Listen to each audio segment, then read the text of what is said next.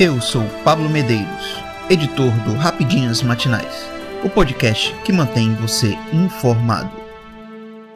OTAN convoca reunião de emergência para discutir incidente na Polônia. O secretário-geral da Organização do Tratado do Atlântico Norte, OTAN, Jens Stoltenberg, comandará nesta quarta-feira uma reunião de emergência sobre o trágico incidente da explosão de um míssil de fabricação russa, segundo o governo polonês, na Polônia, perto da fronteira com a Ucrânia. A reunião em nível de embaixadores da OTAN ocorrerá, de manhã em Bruxelas para debater este trágico incidente, disse Oana Lungesco, porta-voz da entidade. Stoltenberg disse anteriormente que a Aliança Atlântica está acompanhando a explosão na Polônia, que matou duas pessoas, e enfatizou a importância de estabelecer todos os fatos. Segundo explicou no Twitter, Stoltenberg conversou com o presidente polonês, Andrzej Duda, sobre a explosão na Polônia e ofereceu as suas condolências pela perda de vidas. A OTAN está acompanhando a situação e os aliados estão fazendo consultas de perto. É importante que todos os fatos sejam estabelecidos, acrescentou o secretário-geral da OTAN. O primeiro-ministro polonês, Mateusz Morawiecki, anunciou nesta quarta um reforço do controle do espaço aéreo do país, de uma forma melhorada juntamente com os aliados, e um aumento da preparação das forças armadas para o combate.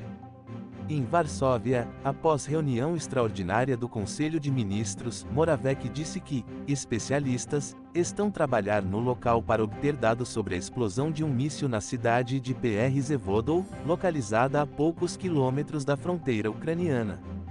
Estamos trabalhando para determinar as causas e tudo o que aconteceu. Os nossos aliados de outros países também estão trabalhando conosco no local da tragédia, explicou Moravec.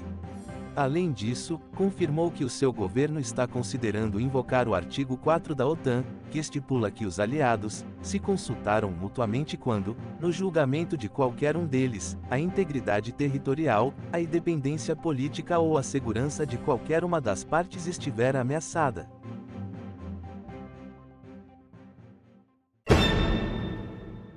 Biden fala com o presidente da Polônia sobre explosão, Zelensky acusa a Rússia de ataque. O presidente dos Estados Unidos, Joe Biden, falou por telefone com o presidente da Polônia, Andrzej Duda, sobre a explosão em PR Zevodop, no leste do país europeu, próximo à fronteira com a Ucrânia, que deixou duas pessoas mortas nesta terça-feira, 15. A informação foi confirmada pela Casa Branca. Biden está em Bali, na Indonésia, para uma reunião com o G20, grupo que reúne as 20 maiores economias do planeta. Enquanto isso, o presidente ucraniano Volodymyr Zelensky afirmou que foram mísseis russos que atingiram a Polônia, que é membro da Organização do Tratado do Atlântico Norte, OTAN. Hoje aconteceu o que alertamos por muito tempo. O terror não se limita às nossas fronteiras nacionais. Mísseis russos atingiram a Polônia, disse Zelensky em seu perfil do Telegram criada em 1949 por 12 países, entre eles EUA e Canadá, a organização é uma aliança militar composta por países que tem por objetivo ajudar uns aos outros em caso de ataques armados. Essa é a primeira vez desde o início da guerra na Ucrânia que um míssil atinge um membro da OTAN que vai investigar o caso. Por outro lado, a Rússia se defendeu das acusações. As declarações da mídia polonesa e de autoridades oficiais sobre uma suposta queda de mísseis russos perto da cidade de PR são uma provocação intencional destinada a escalar a situação, informou o Ministério da Defesa do país por meio de um comunicado.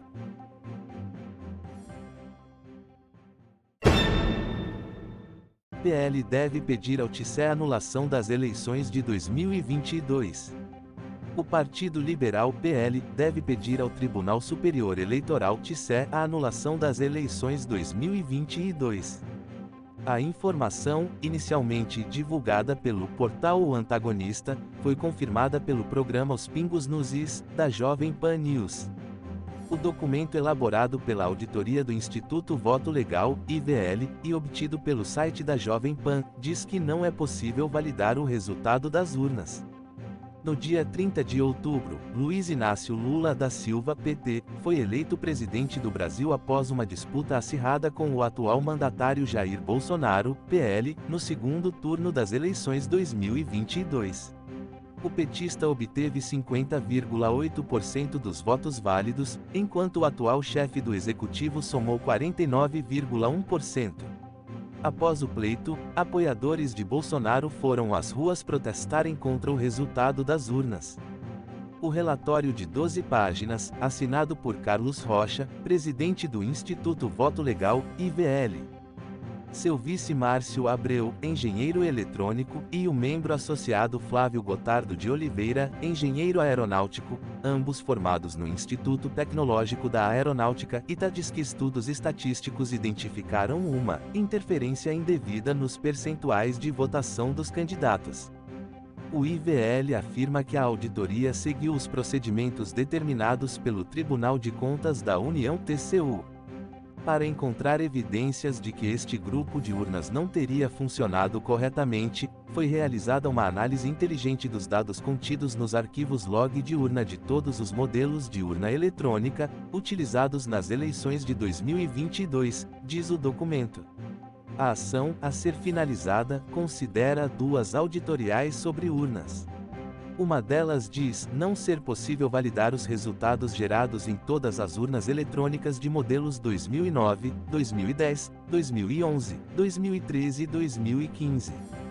O IVL argumenta que quando um arquivo de log de urna inválido é gerado, o equipamento apresenta falha de funcionamento e confirma que utilizou uma versão de código dos programas diferente da versão utilizada nas urnas eletrônicas modelo UE2020, lacrada em cerimônia pública no TICE. Códigos iguais de programas de urna eletrônicas geral arquivos válidos de log de urna. Sendo assim, o Instituto chegou à conclusão de que, não é possível validar os resultados gerados em todas as urnas eletrônicas de modelos 2009, 2010, 2011, 2013 e 2015, resultados estes que deveriam ser desconsiderados na totalização das eleições do segundo turno, em função do mau funcionamento destas urnas. A divulgação do relatório ocorre no mesmo dia em que diversas manifestações foram realizadas no Brasil atos foram registrados em ao menos 12 capitais do país. Na terça-feira, 8, o presidente nacional do PL, Valdemar Costa Neto, disse, em uma rara entrevista coletiva, que o partido aguardaria o relatório das Forças Armadas sobre as urnas eletrônicas para decidir se aceitaria ou não o resultado das eleições. Apesar da derrota para Lula no pleito presidencial, o Partido Liberal elegeu as maiores bancadas da Câmara com 99 deputados, e do Senado, onde alcançou 14 cadeiras e ultrapassou o MDB. Nós temos uns questionamentos que fizemos para o Tribunal Superior Eleitoral, TSE, estamos aguardando, e vamos aguardar também amanhã, o relatório do Exército para a gente saber o que eles vão trazer. Por enquanto, não temos nada na mão, disse Costa Neto. O relatório assinado pelo ministro da Defesa, Paulo Sérgio Nogueira, disse não ter encontrado nenhum indício de fraude nas eleições de 2022. O documento afirma, porém, o sistema eletrônico não está isento de eventual código malicioso que possa afetar seu funcionamento. Minutos após a divulgação do conteúdo, o presidente do Tribunal Superior Eleitoral, TSE, ministro Alexandre de Moraes, afirmou que recebeu o relatório com satisfação.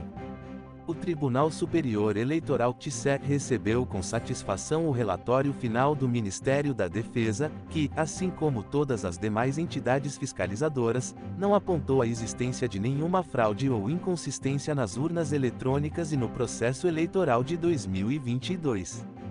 As sugestões encaminhadas para aperfeiçoamento do sistema serão oportunamente analisadas. O TICE reafirma que as urnas eletrônicas são motivo de orgulho nacional, e que as eleições de 2022 comprovam a eficácia, a lisura e a total transparência da apuração e da totalização dos votos, escreveu Moraes.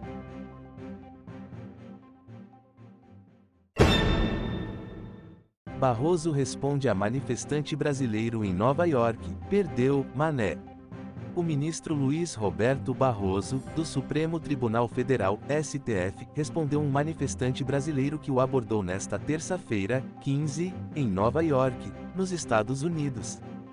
Questionado sobre as supostas falhas no sistema de votação apresentadas pelas Forças Armadas, o magistrado demonstrou irritação.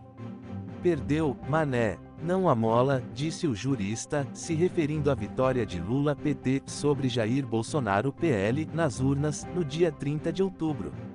Barroso, Alexandre de Moraes e outros ministros estão no país para participar da Lead Brasil Conference, evento com empresários e investidores, que discute a democracia no país. Desde que desembarcaram em solo estadunidense, os magistrados se tornaram alvos de críticos da forma como o processo eleitoral foi conduzido no último mês.